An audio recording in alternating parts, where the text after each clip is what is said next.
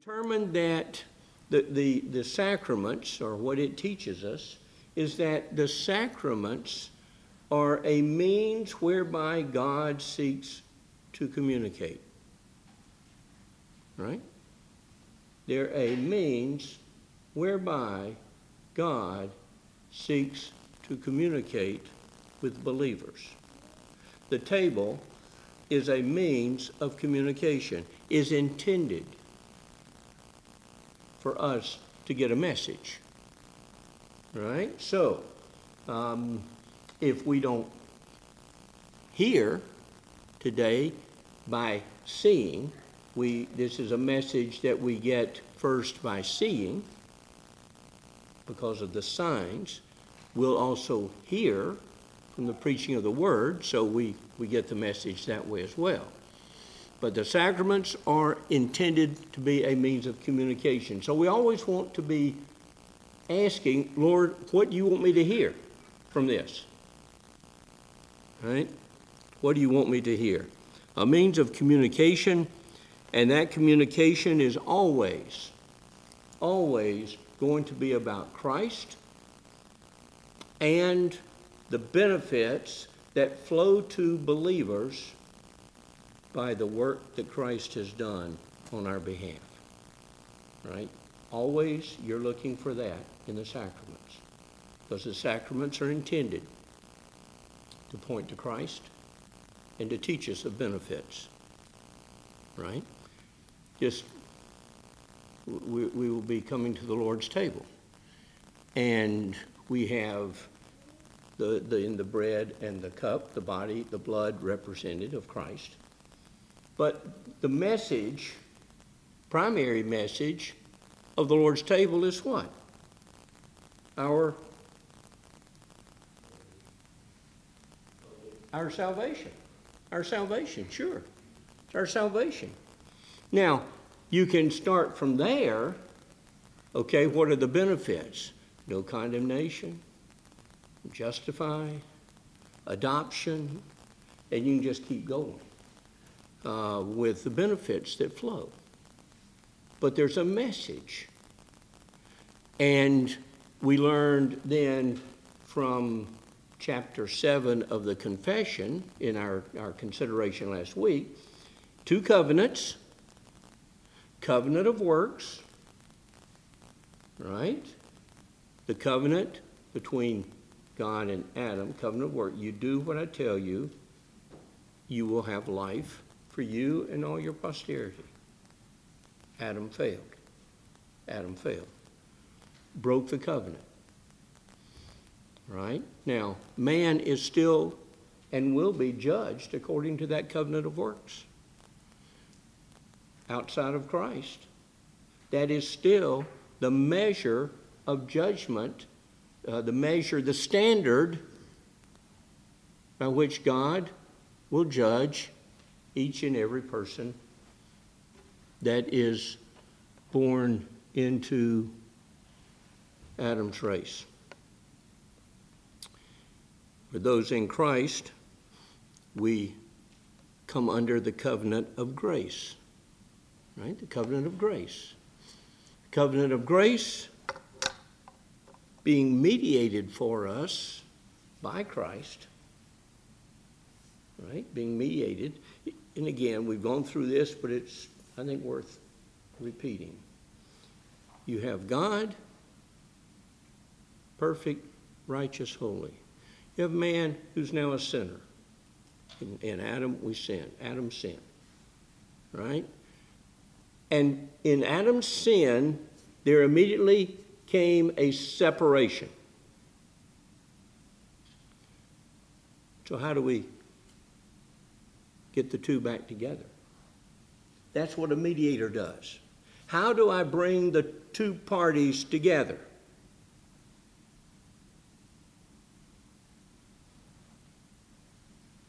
And there's usually, when you're mediating, you, you look for compromise. Okay? All right, you give a little bit here, you can give a little bit, and let's see if we can find a way to get together. No way. Because God is infinitely holy, and there's no compromise with God as to sin. So Christ, as the mediator, says, All right, I'll take on flesh. I'll become a second Adam to represent my people, to fulfill the law perfectly, and then to pay the penalty for the sins of all those people. And of course, in the table, we see the payment. In the body, we also consider the satisfaction of the law. So Christ is the mediator, as it were, the way I look at it, Christ as the mediator became one of the people he was mediating for. Satisfied God's requirements, and then as the mediator, brought them together. It's a beautiful picture when you consider what Christ has done for us. So, as we come in the sacraments intended, if you, and, and I'll, well, I'm getting ahead of myself here a little bit, so let me just back up for a minute. So, and then the other thing, the Old Testament we considered was a reference to the Old Covenant. That is, excuse me, it was reference to that time, that dispensation of the covenant of grace, looking forward to the coming of Christ. The new covenant, the New Testament, is that dispensation where uh, it's part of the covenant of grace still. Both are parts of the covenant of grace. The New Testament now is looking back to Christ's coming. Right? Sinai, and, and the preacher mentioned this so much. Sinai was not a rework of the covenant of works or a second you know, there, there was no mulligan here. The, the Lord didn't say, all right, let's try this again. And I'm going to give you this law. And if you can keep it, then you'll get into heaven. Not it at all.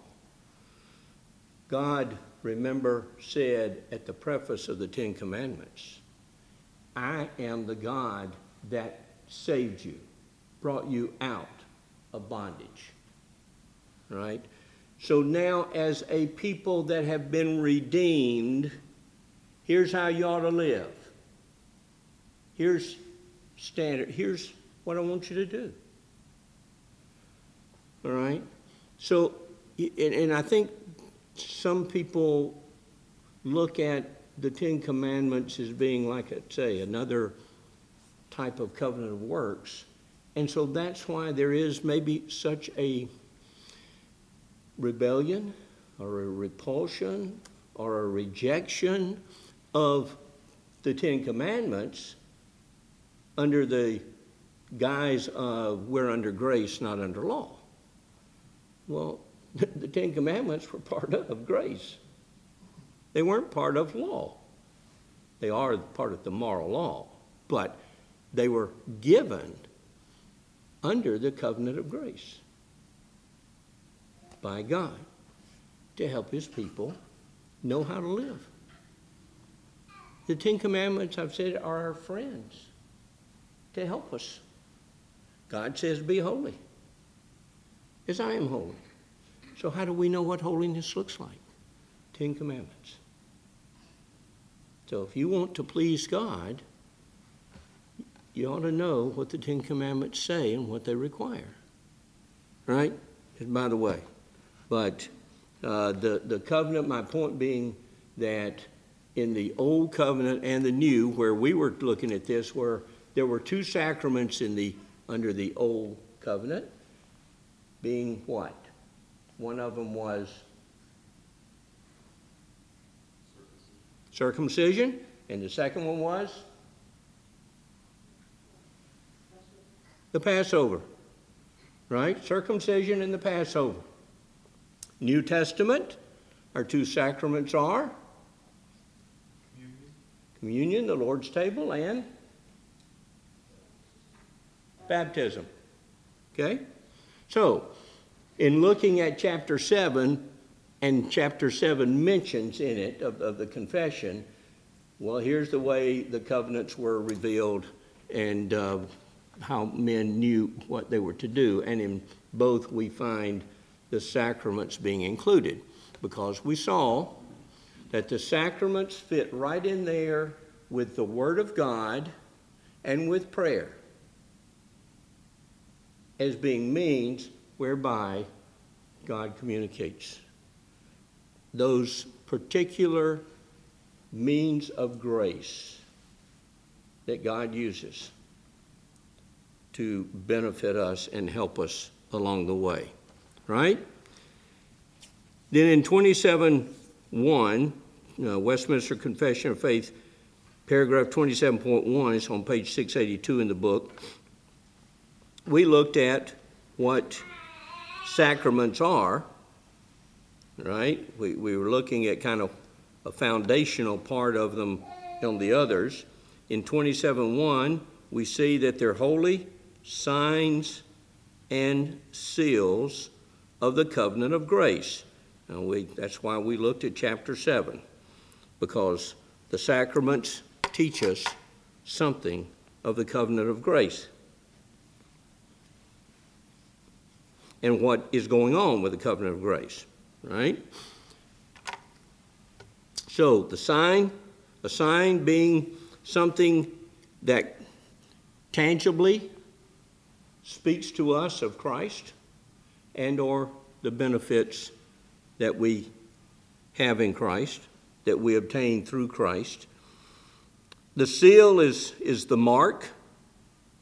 You know, we, we're familiar with the old old wax and you put your ring in it and we see it in scripture something was decreed by a king and his seal was put on it uh, nowadays we sometimes use uh, an impression for the seal um, on documents, right?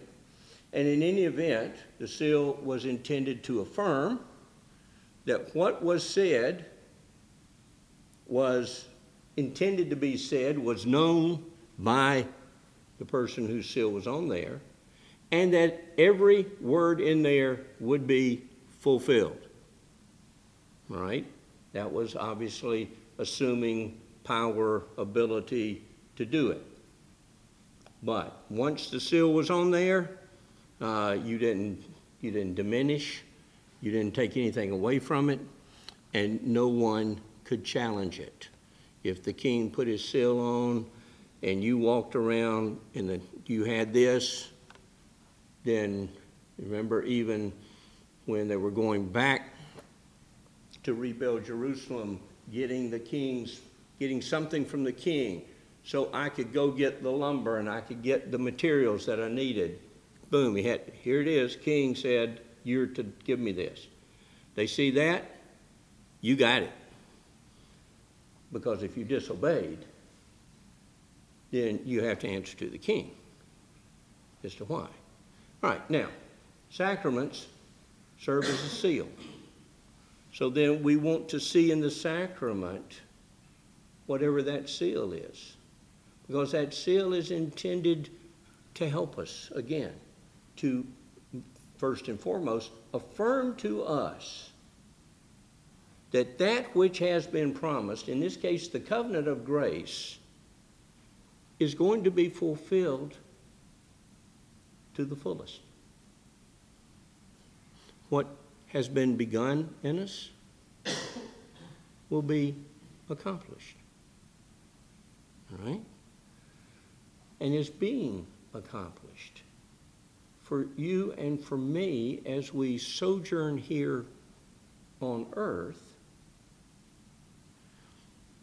What's going to happen in glory doesn't always get us through the day. It's a great hope. but there are times we need something right now. And God has also, because of what Christ has done and because of our relationship with Him, has said, Well, I'm with you always. I'll never leave you nor forsake you. So we have that those promises, those benefits at this table. Should remind us of that. That Christ, that God is our heavenly Father because of our justification that results in our adoption because of what Christ did for us in satisfying the requirements of the covenant of works and paying the penalty for our failure to do so, for our breach of that. And we want to be taught. We want to learn. We want to be blessed. We want to be helped. And we're going to see in just a little bit what some of those things are. Sacraments are holy signs and seals of the covenant of grace immediately instituted by God and immediately instituted by Christ as to the New Testament sacraments to represent Christ and his benefits, just what we've been talking about, and to confirm our interest in him. All right? That is our relationship, our union with him. To confirm it, it's interesting, isn't it? That we, we have the Lord's table and we are to do it in remembrance every time we come to the table. It's a means to confirm to us we're joined to Christ. Now, I'll leave it to you to consider why is it that God, Christ Himself, in instituting this, why is it we need to be reminded that we're in union with Christ frequently? Well, it's a good practice to remind ourselves of that daily. But certainly, as the body, we as a group, collectively, too, in doing this, are reminded because you're in a miserable way if you aren't depending on Christ and aren't rejoicing in all that you have in Christ. Right? That's what life's all about. What is the chief end of man? And, how are you going to enjoy him apart from what Christ has done and, and a and having that applied to you. Right? So every time we come to the table, it's a reminder you're in Christ. You're joined to Christ. Christ has paid it all. You stand before God a justified person. No fault. You know, it's kind of like Pilate with the Lord, isn't it? Declares, I find no fault in him. You standing before God in Christ, the same thing is said, except by one who knows all. I find no fault in him because it's been paid. You're robed in the righteousness of Christ. There are no imperfections in those robes. There's not one little spot of dust on those garments. No little stains here and there. Remember our garments? They're like what? Filthy rags, right? Filthy rags not, it's not a matter of little spots. They're just miserably filthy. Christ's righteousness, not one speck. Think about that as you come to the table today. The blood of Jesus Christ has washed me so that I am white as snow.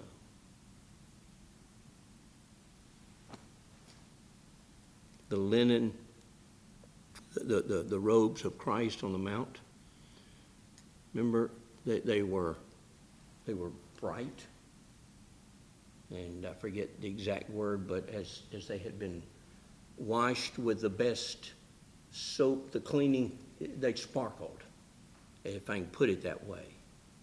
Again, the, the perfection of Christ shining through. All right, so we have our interest in Him as also to put a visible difference between those that belong unto the church and the rest of the world, and solemnly to engage them to the service of God in Christ according to His Word. And we've looked at some of the, the uh, proof text that we have there on page 684, 685, 684 mainly.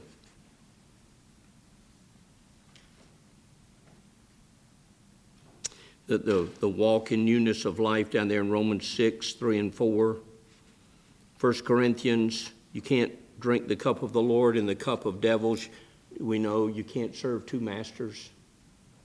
All right? You can't serve two masters. Um, so there's, there's got to be a difference.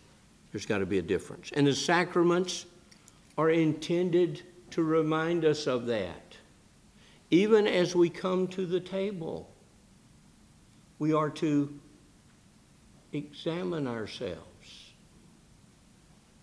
because we want to make sure that that difference we're, we're considering it and we're dealing with the times that we've unfortunately failed to serve our master and have served the wrong master in our sin. Right? Now, I want to take a quick look. I'm on page 685 in the book. And this larger catechism question adds another word, another aspect here to the sacrament. A sacrament, or what is a sacrament, is the question.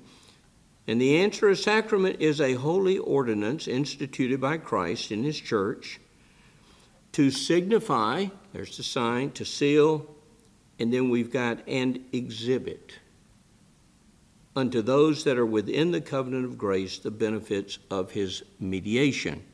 Now, exhibit there, that word is a word for apply. It's not so much the exhibit the way we would think to show, it's more apply. If you'll look, just for the minute, Uh, next page, 686, the shorter catechism, question 92 What is a sacrament?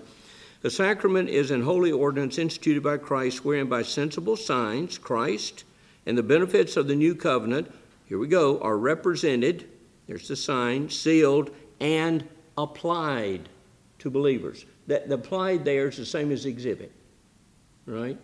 It's the same thing.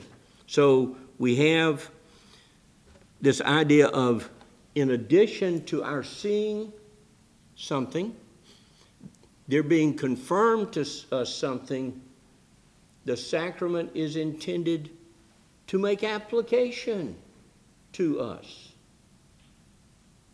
of whatever the sign is showing us. Right? It's not just that we see it and say, Yes, I, I see that. I see it. And we go away. It's that we see it, and because we see it, there is something done for us and to us. Okay? That's the idea of applied. Now, let's finish looking at question 162 just to see what the application is, what, what it is that we're, we're to get out of it. Because, again, I'm spending time on this because the sacraments themselves you've heard many sermons and, and you may have read things when, but what the sacraments, how we come. What, why do we have them? We have God's Word. We've already said the sacraments don't really teach us anything that God's Word doesn't teach us. But we have these sacraments that God's given to us for some specific reason. Why?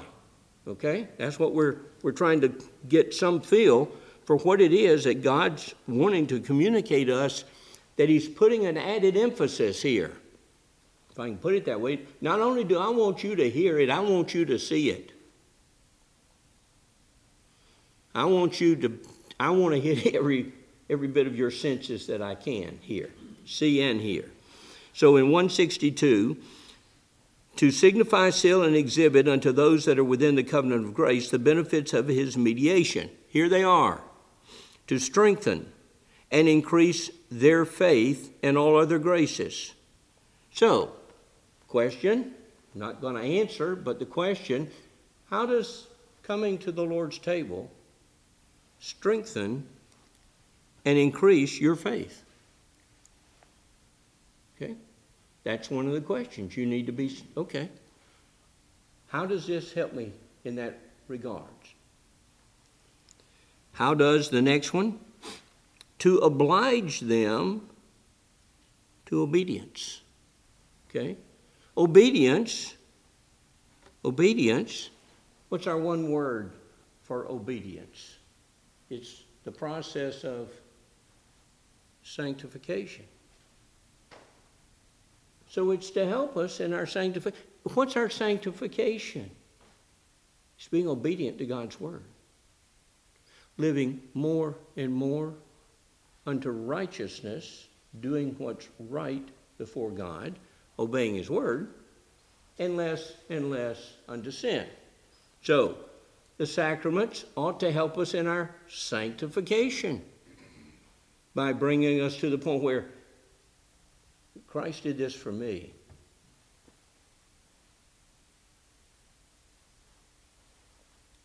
Should I not do what he's asked me to do in relation to him and in relation to my fellow believers, to my employer, to my employees, to my family, to my children, to my mate, to whoever, whatever. Okay? Obedience. Next thing, to testify and cherish their love and communion one with another. And in fact, you know, that's one of the things in it with the Lord's table. If you have aught against your brother, you go take care of it. You're, you're special people. It's a special relationship. Purchased and made possible by what Christ did on Calvary. And intended by the working of the Spirit to be apparent. It should be seen, it should be felt. The table reminds us of that. Okay? This is how I should be. I mean, we've got God's Word. It said this is how you ought to get along. This is what love looks like. We've gone through that. To testify and cherish their love and communion one with another, and to distinguish them from those that are without. And if we're doing the last thing, that, that we talked about, this getting along with one another, there'll be a distinction. there'll, there'll be a distinction. Because the world certainly doesn't do that. Okay? So again, the sacraments, how are they, what are they? Those are all, everything we've just read there, are all benefits purchased by Christ. You can't do any one of them in your own strength, not one. So as you come to the table, not only do you consider what Christ has done for you, you consider what Christ has enabled and is enabling you to do in your new life.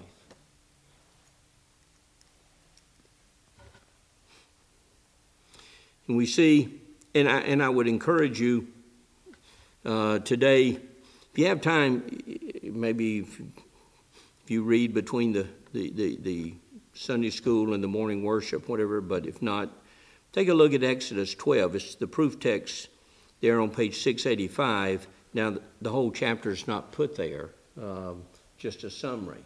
But if you read Exodus 12, it gives you a marvelous picture of everything that now this table, that the Old Testament Passover involved. Now that we look back at, everything they were doing in the preparation of the lamb and the kind of lamb and so forth and what had to happen, now we see in Christ that perfect Lamb of God that we behold as we come to the table.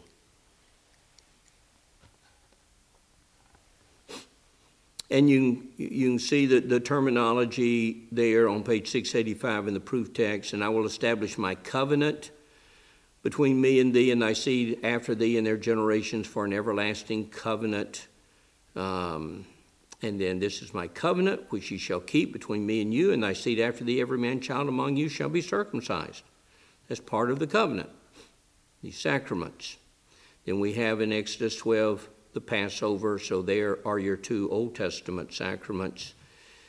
New Testament, we have in Matthew 26 there the reference to the bread and the cup, the Lord's table. This is my blood of the new covenant, the New Testament, which is shed for many for the remission of sins. And so, again, obviously, we see at the table the means of our justification.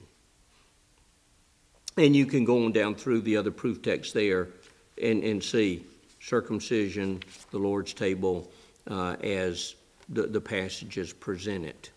Uh, we have obedience. Uh, those that are saved, Romans 6, 3, and 4. This is a footnote 6 on page 686.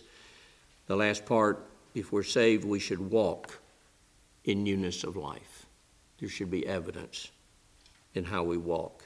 Ephesians 4 2 through 5, we have that love and unity of the body. Uh, Ephesians 2 11 through 12, there, there's to be a difference um, in how we live, what we look like, what we agree to or don't agree to. Um, you know, it's just simple things that, that we, we come to. It's just like a believer and an unbeliever, okay? You got two people who think, and humanly speaking, may be uh, much in love. Right? One's a believer and one's not. What do we say? We say, you can't marry. Why? We care about each other. We love each other. Yeah. I mean, but but you don't you don't see that at the time. I mean, it. Well, we, we we'll change. He'll change. She'll change. Or I can be an influence. I can be a good influence. I can help. You know. But but we we get along so well. We're such an encouragement to each other. We help each other, and they very well may. We say, God says no. God says no. Now, is that easy to tell that couple? No. No. It's not. You know, it's not. And there may be other things and reasons that are given that you have to say, and, and so this distinction is real.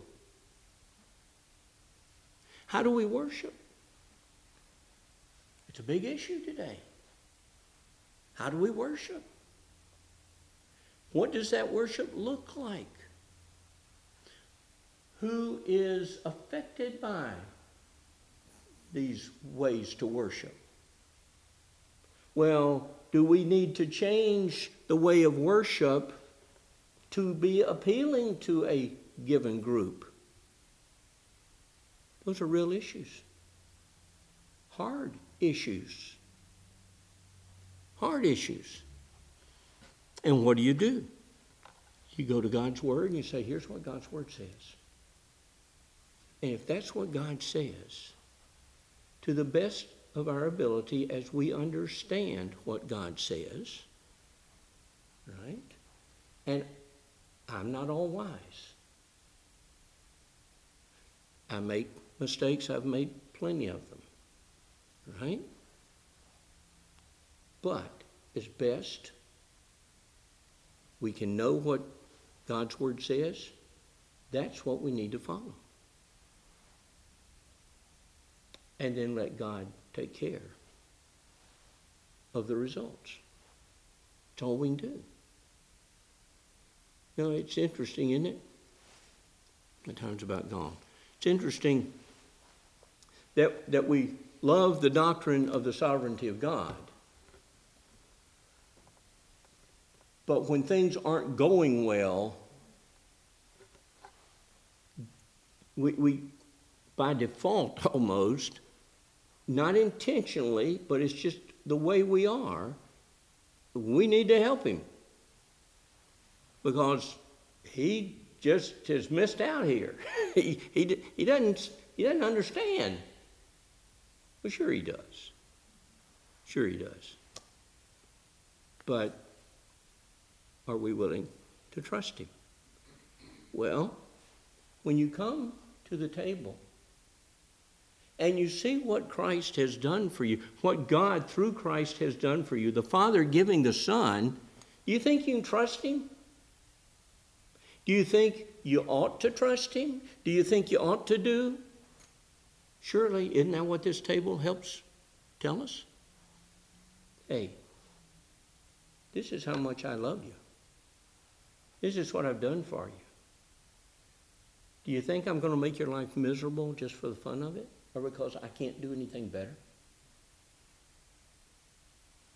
Trust me. Wasn't that one of our things here? To strengthen and increase our faith in all other graces. The sacraments, teachers, communications from God to teach us and help us see what God has done for us in Christ, and then start thinking about the benefits that we have in Him. Right? Well, I'll stop there. We'll pick up with paragraph 27.2.